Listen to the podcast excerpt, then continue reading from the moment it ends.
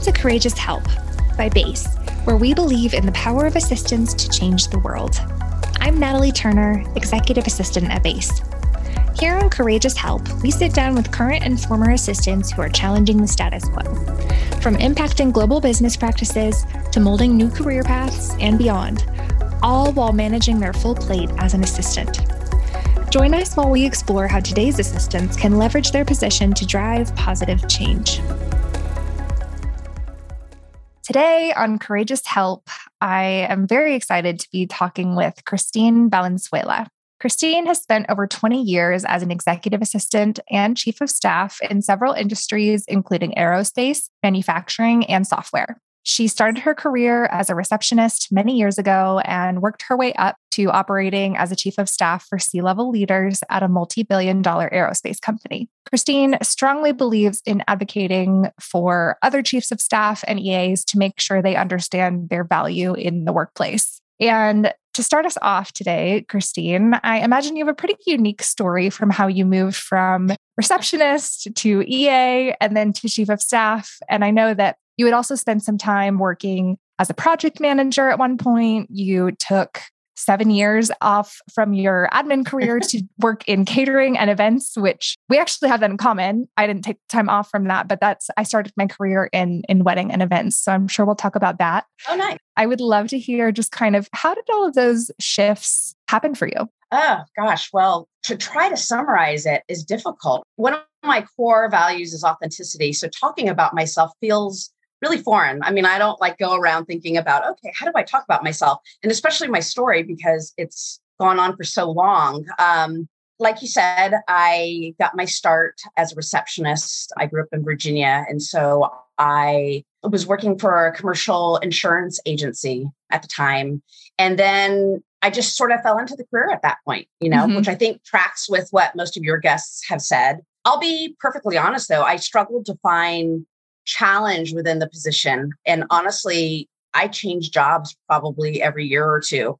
My parents didn't like that very much because this was still at a time when you were viewed more favorably if you stuck with jobs for a while. But right. here I was, just like, okay, well, I think I'm done with this one. Let me go on to the next one. And yeah, it's it was a fast and furious turn. But I gained a lot of experience. And it wasn't wasn't really until I got further into the executive assistant role that I noticed the demands were changing to match my capabilities. And then mm. eventually I found my biggest challenge working in a C suite and then later as a chief of staff. But yes, sprinkled in there, I was an event planner for seven years. I got out of that because my now 15 year old daughter was like two or three at the time. And I okay as you know, event planning is super time consuming. I worked 363 days a year. Yeah. Had very little time off, really long days. And I wanted to be around for my daughter when she grew up. So I got out of that. I happen to know my former mother in law worked for a large aerospace company. And she's like, why don't you get back into it? And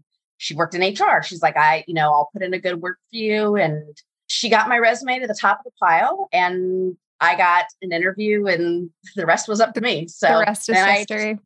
got back into it. Yep. And so making that transition sort of, you said you were in the EA role for a while, and that's when you started feeling more challenged. And then you wound mm-hmm. up in events and then making the transition back. What was that like as far as like how much had the industry changed in the time that you were gone? I know this because I was in it, but all of those skills are transferable. But I want to talk about how you can make these pivots and then why eventually sort of you made your way back in. I know you said obviously for your daughter, but what was it like kind of moving back in? It was a little nerve wracking at first because if you've done events, things are pretty hectic all the time. You just never know what's going to come next. Something, it, things could be nice and calm. And then the next thing you know, you get a phone call that a vendor didn't show up and you've got an event starting in a half hour. And then all of a sudden it, it's a mad scramble. So getting back into the corporate world, it was calm. And I was already pretty, I don't want to say I was high strung, but kind of like I was on high alert all the time, right?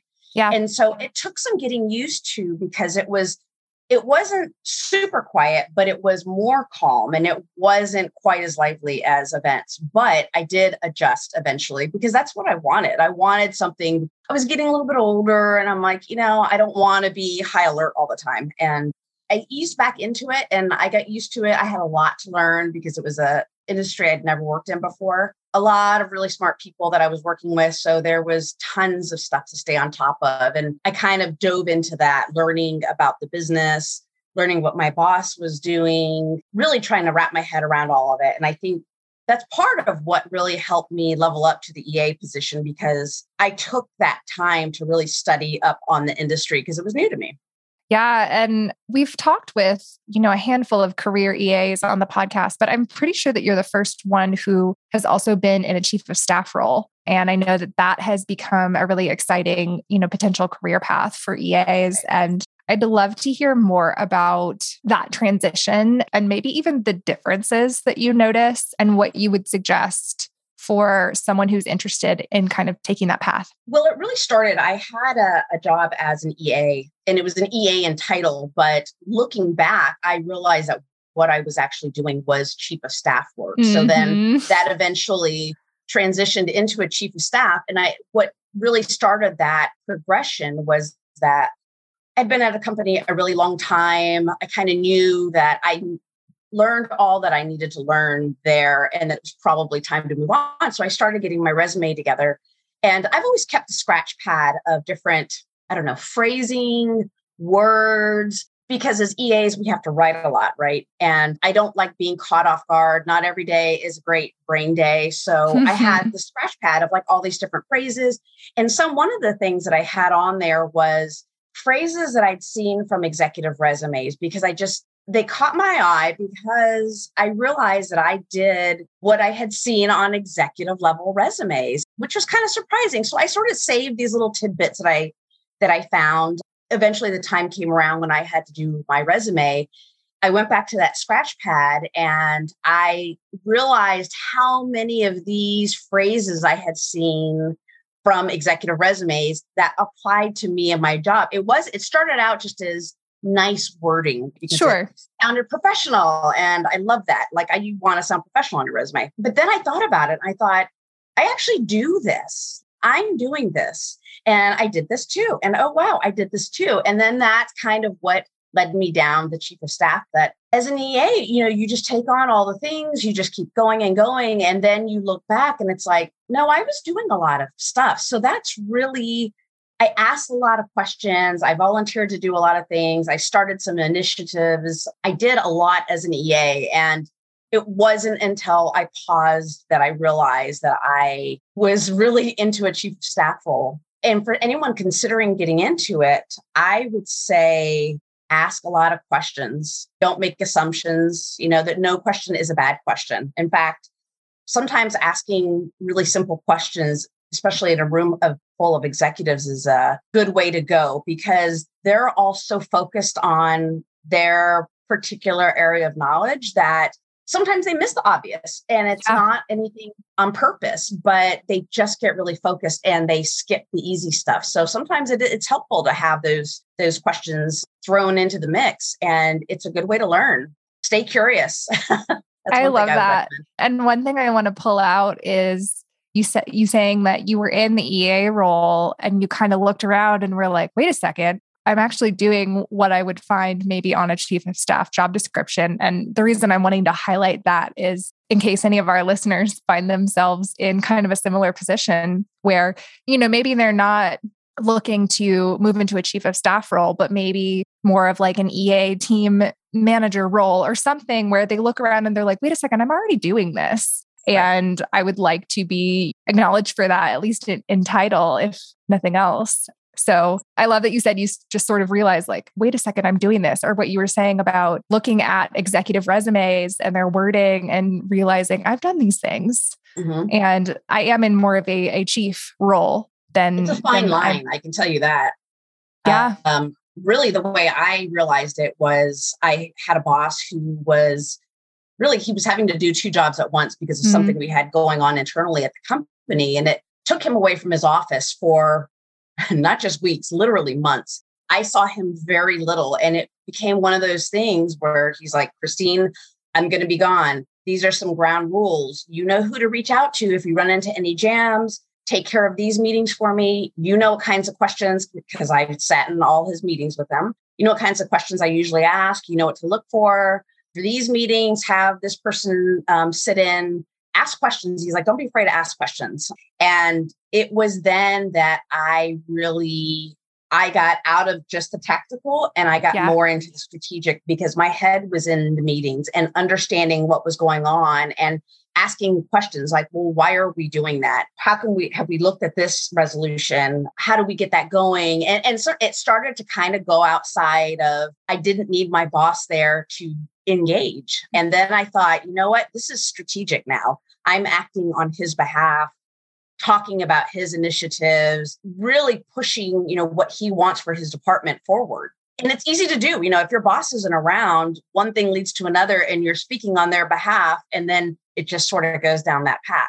Yeah, when you start functioning as that proxy, whether it's, you know, your boss is maybe they're just on vacation for 2 weeks and you're oh, kind of like standing in as that? Or yeah if if you're in a more of an unusual situation like what you were describing. And i think that that's one of those things where when they come back and you can say you know here's what i handled for you and let that speak for itself in terms of the value that you're bringing and allow that to be a part of a conversation if you you know you are looking for a change in title or that sort of thing. That's and that was another part of it too was that the end of the day i would see him 15, maybe 30 minutes. And he was so fried from working on this other thing that I had to, I took it upon myself to interact with him in just a very brief manner, only gave him the top highlights of what was going on that day because I couldn't, I read the room, right? I knew it wasn't the time to go on and on about everything sure. going on. Like, no, he didn't want that. He wanted the five minute version. Yep.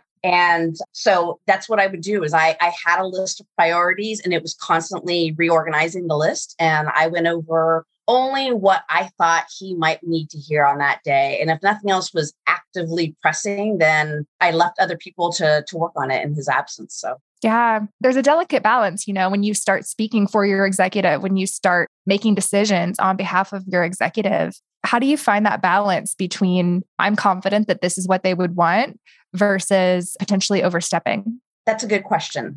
I had a good relationship with my boss. I have had some bosses where I don't have as good of a relationship, but I will say that that was the impetus for being able to speak on his behalf because I knew we talked a lot. He was a talker. We okay. talked a lot.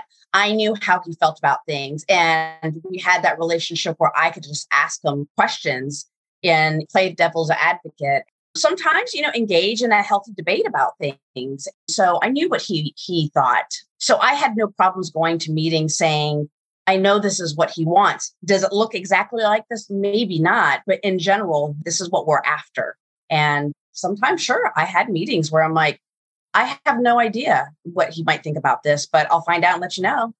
Yeah. and that's that's kind of always been my reaction to things is i don't like saying i don't know. Like saying i don't know in itself is fine Sure. But the preferred thing is to say, I don't know, but I'll find out. So I'm always a person that'll say, I don't know, but I'll find out. And I would just report back. So it sounds like one, you had confidence in your relationship and the amount of time that you had put in, that you truly knew what he would want. And then also just that discernment between, I'm not going to speak on his behalf here. I'm going to actually check and see what he would want. You have that discernment. And so that's what sounds like pretty important distinction there. Exactly. And he did create a safe enough environment that I felt like I could be truthful and speak up and ask dumb questions occasionally and crack jokes and all these other things. And it made it easier to take those chances. And it grew my confidence really a lot, actually. but yeah. So we've kind of been talking about how you've made these changes throughout your career and how you started realizing actually what you were doing was more of a chief role. I kind of want to segue into the question of the podcast, which is how do you think that assistants are changing the world and how are you supporting that? I love that you asked this question because it's such an important question. I think we have already started to change the world, but we still aren't being fully recognized for it, honestly. I want to help change perception about our field so that our value can be elevated more thoroughly within the corporate world. It's one of the reasons why I'm here doing this podcast. I've done another one as well. I want to let people know how much our profession has changed so we can put those stereotypes to bed that lead people to believe that we have light duty jobs. Mm-hmm. we know what we do, but we still have a lot more to do when it comes to educating others. If you want to get more specific about why do I think we've changed the world? Yes, please. I do want to get um, more specific. Corporate corporate America, I don't think this is kind of a grand statement. I don't think corporate America can exist without our positions. Mm. I don't. It's like having a house without framing or pouring concrete without rebar. You can try, but it's probably not going to go very well. We've become a really important part of an office. The other interesting thing is that we're one of the few professions that has drastically changed in structure and in complexity over really just the last 30 years. How many professions can actually say that? Maybe the way in which people execute their jobs has changed, but how many professions can say that what they actually do as part of their job has changed? What we know, well, they used to be called secretaries, right? right. What we know from the field, it looks a lot like what we saw in Mad Men very analog world when everything was on paper. There were no copy machines, there were no fax machines. It was, you know, big, huge files, things that needed to be typed on a typewriter. And that's how our positions came about. We were known for helping to, to manage the paper, you know, type type up letters for executives and things. But all of that changed with computers and the internet.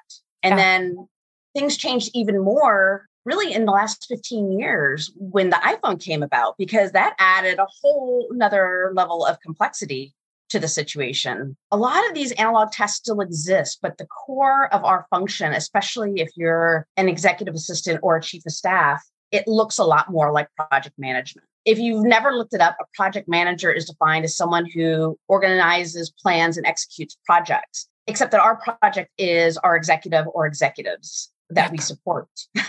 and I have been a project manager for a short time. And honestly, being an EA to a C level executive was far more difficult. Mm-hmm. it was very similar, but it's still far more difficult, no doubt about it. But I've given this some thought. And not only are we project managers, but I wrote down a list of things that I've done as an EA over the course of my career that a lot of people might not be aware of. So you have to listen to see if any of this sounds familiar. We're yeah, information information analysts, we're software experts, we're travel agents, we're event planners, we're logistical managers, IT technicians, per, sometimes personal assistants, PR reps, and then there's all the soft skills. We have pretty high emotional intelligence. We build relationships. We're expert communicators, expert organizers, there's a lot that we do as part of our jobs other than what people think we do. And throughout my career, I've come to know a lot of different people from a lot of different professions, lots of different levels, different companies. And I don't know of any jobs that are more complex or more far reaching than ours. We might not make the most pressing corporate decisions, but we work for directly for the people who do. And that's mm-hmm. that's a huge responsibility that can't really be overlooked. I really appreciate you naming all of that because, of course, I know I do all those things, and everyone right. listening to this knows they do all those things. But hearing it all listed out like that, it's like, wait a second. And I could have gone on, you know. Yeah. I, oh, absolutely. Kind of top of mind, especially the IT one. I think I can troubleshoot IT better than some IT people. yeah. Yeah. And realizing that these are skills that more often than not, we develop on the fly because we have to. Yep. We have because, to. Because who else is going to do it? Right. And There's we don't say no. Else. I mean, that's not part of our job. We don't say no. Our job is just to figure it out. And that's kind of another important point about why I think our jobs are so valuable. Think about you're a head of a company. Can you go and ask a VP of whatever to do some random task? He or she would probably be like, no, I've got, we always say yes. And this is how we've grown our skill set so much and now with apps and technology and yeah no i'm I don't know how many times I've been sitting outside my boss's office and had his phone and I'm updating all his contacts. I'm responding to his text messages. And again, that other level of complexity is kind of another part of our job. Yeah. I hear a couple of through lines in what you've been speaking about. And one is usually if you really take a step back and look around, you're doing way more than you think you are, um, mm-hmm. or than it might feel like you are on a regular day to day basis. And that can lead to a change in role, a change in level. If you are an EA or you are a receptionist or an admin assistant, start looking around and being like, actually, I think I think I'm ready for this next level here. As you said, start saying yes and collecting these different skills. And as you are developing your EQ and your relational skills and what you were saying about you develop that relationship with your boss such that you could serve as his proxy then that lends itself to a chief of staff role. So I think what I want people to hear and what I want to tie together through what you've been saying is just take stock of what actually you are doing. And one, realize just the absolute value in it. And mm-hmm. two, think about what could this actually mean for me in my career? Yeah, especially for people who have been at their positions for a long time. At one point, I had a, a long term job for almost 10 years. And honestly, I would say look at it every six months, if not every six months, definitely every year, and start writing down a list of things that you've accomplished. Actually, this is one of my other little scratch pad things that I track is whenever I do something new at a job or something that I've never tried before, even if it's something completely innocuous, I will write it down on a list because that helps me to update my resume, build my resume, or what have you. But until you stop and you take stock in what you've been doing, you're not going to know. And again, that's kind of another reason why I like talking about this is we need to collectively start leveling up. And I assure you, I know there are EAs who are doing chief of staff work. Yep. I know there's admins that are doing chief of staff work. I mean, there are some elements of chief of staff that I was doing as a low paid admin. I just didn't know it. Sure. And so this is kind of the reminder for everyone to start understanding what you do and that value you bring. And yeah you know it's it's a big step to bring it up but you gotta you know take a bite of the elephant one one bite at a time. So yeah it's it's a good thing to do regularly. Absolutely. So i feel like we've kind of closed it up here nicely but i wanted to check is there anything from our conversation that you feel like we didn't get to fully speak to or anything you wanted to make sure you got to share your final thoughts on before I ask you around if you have any resources or anything you want to share with the audience. Not really. I've been doing this a really long time and now I'm just happy to help support other people in our profession. It was during the pandemic that I spent a lot of time thinking, I did a lot of reading, and I thought, I've got a lot of information, you know, and, and it's time to start sharing it because it's it would be a shame for it to go to waste or just to stay in my head. Like there are things that I could offer to hopefully shorten people's career trajectories and that's kind of another part of this too is this is a career especially when you start getting into an ea realm we can get paid pretty well. I mean there have been moments where maybe you know the pay wasn't all that good but again that all feeds into us elevating our profile and kind of claiming our importance within the office structure because that's going to help help us get paid for what we're worth which is important Absolutely. And it's what you were saying about how much this role has shifted. You know, it used to be someone would be someone's secretary for 30 years for as long as, you know, their executive was at the company or whatever. And and now there is a real, real career path here. And it Absolutely. doesn't necessarily take leveling up in crazy ways. It might just take looking around at what you're doing and all of the skills that you've aggregated in all of the yes of course i'll do that that you've said across your career and knowing that the career path not only is viable but you're already building it just in what you're doing. Exactly exactly. Beautiful. that's a very good point. Wonderful. So my last question for you today is is there anything you would like to promote or a way that people can connect with you after the podcast? Nothing to promote maybe someday but right now i'm on linkedin so people can look me up on linkedin Okay. I'm pretty active there. Awesome. We will link that in the show notes. And I really appreciate you coming on today and sharing with me, Kristine. It was wonderful chatting with you. Nice chatting with you too. Thank you so much. Thank you so much for joining us on this episode of Courageous Help. brought to you by BASE. Learn more about how BASE is helping modern assistants maximize their potential at basehq.com or find us on LinkedIn at basehq or on Instagram at the BASE app. Don't forget to subscribe to Courageous Help wherever you get your podcasts.